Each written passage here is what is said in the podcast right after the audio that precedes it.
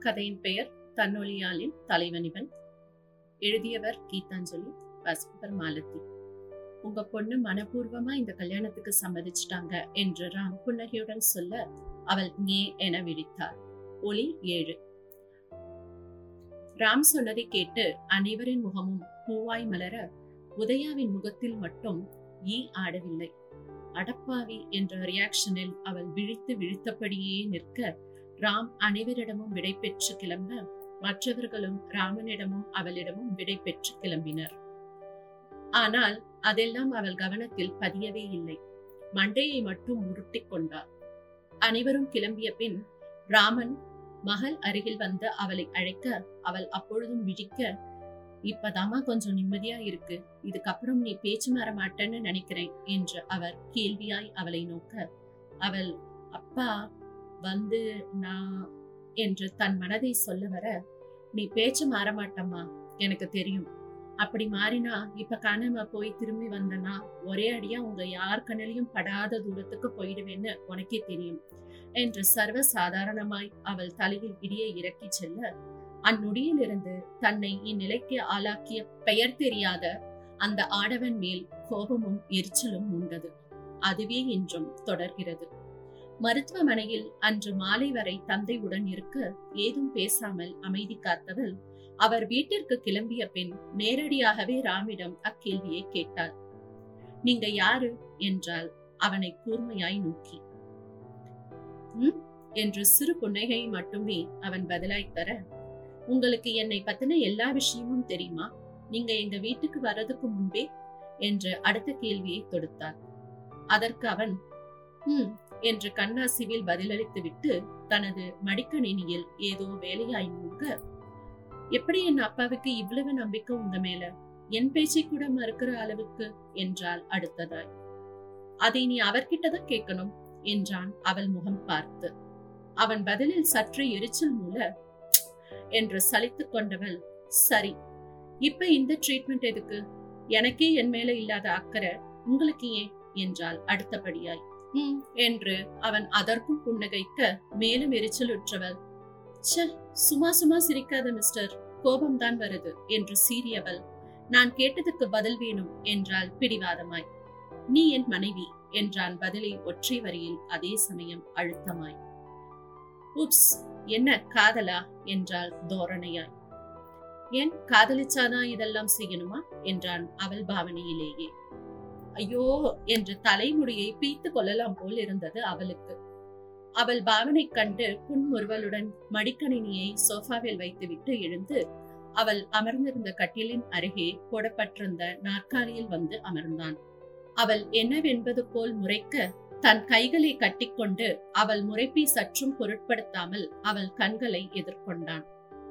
பின் வெகு நிதானமாய் தன் கண்மூடி ஆழ்ந்த மூச்சை இழுத்து விட்டான் மீண்டும் அவள் கண்களை ஊடுருவி இந்த பார்வதி எந்த நிமிஷம் நமக்கு கல்யாணம் ஆச்சோ அந்த நிமிஷத்திலிருந்து உன்னை விட அதிகமாக உன்னோட சந்தோஷமும் ஆரோக்கியமும் எனக்கு ரொம்ப முக்கியம். அதுக்குதான் இதெல்லாம் என்றவனை அதிசயமும் நம்பிக்கை அற்றவளுமாய் ஒரு பார்வை பார்த்தாள். இப்போதைக்கு என்ன நீ நம்பலன்னாலும் உன் அப்பாவை நம்புறல்ல? என்றான் அவளை கையாலும் யுக்தி தெரிந்தவனாய். உம் என்று அவள் தலை தானாய் அசைய இது போதும் என்றான் அவனும் நிம்மதியுடன். ஆனா நீங்க எனக்கு இந்த செலவெல்லாம் என்று சற்று தயங்கியவள் பின் தானே அதை துடை தெரிந்து நான் யாருக்கும் கடன் பட்டிருக்க விரும்பல. இதுக்கெல்லாம் லட்சக்கணக்கில் செலவாகும். என்னால இவ்வளவு தொகையை உங்களுக்கு திரும்ப கொடுக்க முடியாது என்றார் நீ அடிக்கடி இதை மறந்துடுற உதி நீ என் மனைவி என்று ஒவ்வொரு வார்த்தைகளிலும் அழுத்தம் கொடுத்து சொன்னவன் திரும்ப திரும்ப உனக்கு ஞாபகப்படுத்த முடியாது. உன் மனசுலயும் புத்திலையும் இதை நன்னா பதிய வச்சுக்கோ. அப்பதான் இந்த மாதிரி பைத்தியக்காரத்தனமான யோசனை எல்லாம் உன் மனசுல எழும்பாது என்று சற்று காட்டமாகவே கூறிவிட்டு எழுந்தான். அவள் வாயடைத்து அமர்ந்து விட்டாள். அவளுக்காய் லட்சங்கள் அல்ல கோடிகள் புரளும் அவனின் தொழிலை நேரடி கண்காணிப்பில் பார்க்க முடியாமல் இங்கு தனது மடிக்கணினியின் முன் அமர்ந்தபடியே அனைவருக்கும் கட்டளைகள் பிறப்பித்துக் கொண்டிருந்தான். இவளோ இந்நொடி வரை அவனை தன் வாழ்வில் தேவையற்றவனாய் மட்டுமே கருதியிருந்தாள். ஆம். அவளை பொறுத்தவரை இனியும் ஒருவர் மேல் அன்பு வைத்து ஏமாற அவள் மனதில் தெம்பில்லை. தான் அன்பு செலுத்தவும் தன்னிடம் அன்பு செலுத்தவும் தன் தந்தை மட்டுமே போதும் என்ற எண்ணப்போக்கில் இருந்தாள். ஆனால் நாட்கள் செல்ல செல்ல அவனின் அன்பும் அக்கறையும் அவளின் நேசமறுத்த நெஞ்சத்தையும் கூட பிரமிக்க வைத்தது. சில நாட்களில் டெஸ்ட் ரிப்போர்ட்டுகளும் வந்துவிட முதலில் அவளுக்கு என்ன விதமான சிகிச்சை அளிக்கப் போகிறோம் என்பதை அவளுக்கும் ராமிற்கும் எடுத்து சொன்னார் துணை மருத்துவர். அதன்படி முதல் கட்டமாய் அறுவை சிகிச்சை மூலம் அவள் காலில் பொருத்தப்பட்டிருந்த ஃபாரின் பாடியை அகற்றினர். மூன்று மணி நேர அறுவை சிகிச்சை முடிவடைந்து அவள் வெளிவருவதற்குள் எப்போதும் அல்லாமல் இப்பொழுது அவளின் நலனுக்காய் இன்னொரு இதயமும் இறைவனை பிரார்த்தித்துக் கொண்டிருந்தது. மயக்க நிலையில் வாடிய மலராய் வெளிவந்த மகளின் அருகே முதல் ஆளாய் ஓடிய மருமகனை காண மாமனாரின் நெஞ்சம் குளிர்ந்தது. இப்படி ஒரு நல்லவர் கிடைக்கத்தான் என் மகள் அத்தனை துயரங்களை கடந்து வந்தாலோ என்று எண்ணி தன் கண்களில் பூத்த ஆனந்த கண்ணீரை துடைத்தபடி அவனுக்காய் சற்று இடைவெளி கொடுத்து ஒதுங்கியே இருந்தார்.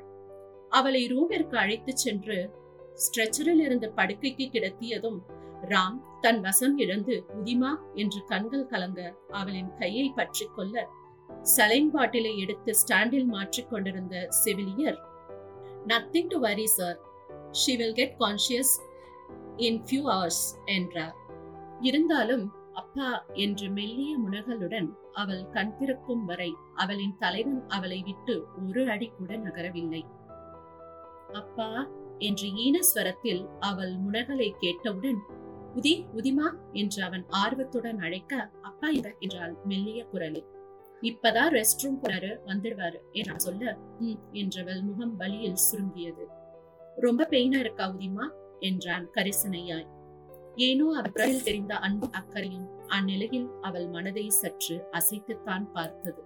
அப்படி என்னடா அக்கறை என் மேல்? என்ற கேள்வியுடன் அவன் கண்களை பார்க்க அவன் வீசிய பதில் பார்வையில் ஓராயிரம் அர்த்தங்கள். ஆனால் அவளுக்குத்தான் அதன் அர்த்தங்கள் புரியவில்லை. ராமன் வந்ததும் மனைவியின் மனம் உணர்ந்து அவரை அருகே அமர சொல்லிவிட்டு அவன் சற்று விலகி அமர்ந்து கொண்டான். மயக்க மருந்தின் தாக்கம் குறைய குறைய அவள் கால்களில் வலி தெரிந்தது. அதிலும் பாதங்களில் உள்ள நரம்புகள் வலியால் சுண்டி இழுத்தன.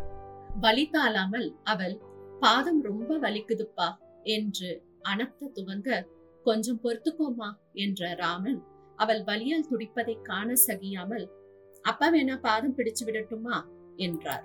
ம் பா என்றவள் உதட்டை கடித்துக் கொண்டு வலியை பொறுத்து கொள்ள முயன்றாலும் அவள் கணவனால் அதை பொறுத்து கொள்ள முடியவில்லை. வேகமாய் வெளியே சென்றவன் விவரம் கூறி செவிலியரை அழைத்து வந்தான். அவர் வந்து இன்ஜெக்ஷன் கொடுத்திருக்கேன் கில்லரும் ஸ்லீப்பிங் டோஸும் கொடுத்து கொஞ்ச நேரம் தூங்கிடுவாங்க. ஒரு டூ டேஸ்க்கு வலி இருக்கத்தான் செய்யுங்க சார். கொஞ்சம் பொறுத்துக்கிட்டு தான் ஆகணும். எத்தனை முறை சர்ஜரி நடந்திருக்கா உங்களுக்கு இதெல்லாம் அவங்களுக்கே தெரியுமே என்று சொல்ல அவன் முகம் சிவந்தது. அவர் சொன்னதன் காரணத்தினால் அல்ல அவளை இந்நிலைக்கு ஆளாக்கியவர்களின் மேல் எழுந்த வஞ்சத்தான் உங்களுக்கு இருக்குடா என்றவன் முஷ்டிகள் கோபத்தில் இருக்க அக்கோபம் முகத்திலும் பிரதிபலித்தது. என்ன ஆச்சுப்பா? என்ற ராமன் கலக்கத்துடன் அவன் முகம் பார்த்து கேட்க உம் ஒன்னும் இல்லப்பா என்று சமாளித்து சகஜ நிலைக்கு வந்தவன் தன் மனதில் தீட்டிய திட்டத்தை செயல்படுத்த அவள் மனமாற்றத்திற்காய் பொறுமையாய் காத்திருக்கலானான். அரை மணி நேரத்தில் தூக்க மரந்தின் உபயத்தால் அவள் உறக்கத்தை தழுவிவிட ராமன் மருமகனிடம் நீ போய் டிஃபன் சாப்பிட்டு வாப்பா நான் சூர்யாவை பார்த்துக்கிறேன் என்றார். காலை முதல் அவன் ஒன்றும் சாப்பிடாததை உணர்ந்து இல்லப்பா ஆர்டர் பண்ண இங்கேயே கொண்டு வந்துருவாங்க என்றவன் அவருக்கு மட்டும் டிஃபன் ஆர்டர் கொடுத்து விட்டு தனக்கு பால் மட்டும் எடுத்து வர சொன்னான். ஏனோ காலை முதல் அவள் தண்ணீர் கூட அருந்தாது இருக்க தான் மட்டும் சாப்பிட மனம் மறுத்தது. உணவு வந்ததும் அதனை தட்டில் எடுத்து வைத்து அழகாய் பரிமாறிவன் நீங்க போய் சாப்பிட்டு ஓய்விடுங்கப்பா நான் பிடித்து விடுகிறேன் என்று அவர் கைப்பிடித்து எழுப்ப ஐயோ நீ போய் என்று பதறினார் ராமன். அப்பா நீங்களுமா? என்று ராம் வேதனை கொள்ள இல்லப்பா என்று அப்பொழுதும் தயங்கினார் ராமன். உதி என் மனைவி மட்டும் இல்ல என்னை பொறுத்த வரைக்கும் அவ ஒரு வளர்ந்த குழந்தையாகத்தான் தெரிகிறாப்பா என்றான் நேசம் கொண்டவனாய். அவன் உதிர்த்த வார்த்தைகள் அவர் மனதை நிறைக்க உணர்ச்சி பெருக்குடன் அவன் கைகளை பற்றி கொண்டார் ராமன். இது போதும்பா இதுவரைக்கும் என் மனசுல இருந்த கொஞ்ச நஞ்ச பாரமும் நீங்கிடுச்சு என்றார் நன்றி பெருக்குடன். என்னப்பா இது? வாங்க முதல்ல வந்து சாப்பிடுங்க என்று அவரை அழைத்து சென்று அமர வைத்தவன் சாப்பாட்டு தட்டை எடுத்து அவர் கையில் கொடுத்து விட்டே மனைவியின் அருகில் வந்து அமர்ந்தான். தன்னை விடவும் அதிகமாய் மருமகன் மகளை தாங்குவதைக் கண்ட நிகழ்வில் தந்தைக்கு சாப்பிடும் முன்பே வயிறார பசியாறியது போல் ஒரு உணர்வு. இரவு இரண்டு மணி அளவில் உறக்கம் கலைந்து எழுந்தவளின் கருவிழிகளில் மீண்டும் அவன் உருவம் தான் பதிந்தது சற்றே கண்கள் செருக அவள் பாதத்தை மென்மையாய் பிடித்துவிட்டபடி அமர்ந்திருந்தவனை பார்க்க அவள் இதய கூட்டில் இனம் புரியா வழி. என்ன விந்தையான வாழ்க்கை இது? அன்று நான் உயிராய் நினைத்தவனின் அருகாமைக்காய் ஏங்கி ஏங்கி தவித்த போது அது துளியும் கிட்டவில்லை. இன்று நான் வேண்டவே வேண்டாம் என நினைக்கும் உறவு எனக்காய் இப்படி தவம் இருக்கிறது. உண்மையில் இவன் யார்? ஏன் இவனுக்கு இத்தனை அன்பு என் மேல்? என்று எண்ணியவள் அவனை அழைக்க விழைந்தாள். ஆனால் வார்த்தைகள் தொண்டைக்குள்ளேயே சிக்கிக்கொண்டு சதி செய்ய வறண்டு போன தொண்டையை எச்சில் விழுங்கி ஈரப்படுத்திக் கொண்டு மெல்லிய ஸ்வரத்தில் ராம் என அழைத்தாள். அவள் அழைப்பு ஒலி கேட்டு ஆவலுடன் அவன் நிமிர அந்நொடி அவன் கண்களில் தென்பட்ட அளவிலா அன்பை உணர்ந்தது மங்கையின் நெஞ்சம். உதிமா இப்ப வலி குறைஞ்சிருக்கா? என்று பாதத்தை பிடித்து விட்டபடியே அவன் கேட்க ஹம் என்று தலையசைத்தாள் அவள். இன்னும் வலிக்குதாமா என்றவன் குரலில் தெரிந்த வருத்தம் கண்டு தயவு செய்து அங்கிருந்து எழுந்துங்களேன் பிளீஸ் என்றாள் கெஞ்சலாய். வலி போயிடுச்சா? என்றான். இப்பொழுதும் அவன் நகராமலேயே. ம் என்று ஆமோதித்தவள் தலையசைத்து அவனை தன் அருகே வரும்படி அழைக்க அவன் எழுந்து அவள் அருகே வந்தான். உட்காருங்க என்று அவள் அருகே இருந்த நாற்காலியின் புறம் பார்வையை செலுத்தி சொல்ல அவனோ கட்டிலில் அவள் அருகிலேயே அமர்ந்தான். கலையிழந்த ஓவியமாய் காட்சியளித்தவளின் தலையை அவன் மென்மையாய் வருடி கொடுக்க ஏனோ அவ்வருடல் ஊனோடு சேர்த்து அவள் உயிருக்கும் இதமாய்த்தான் இருந்தது.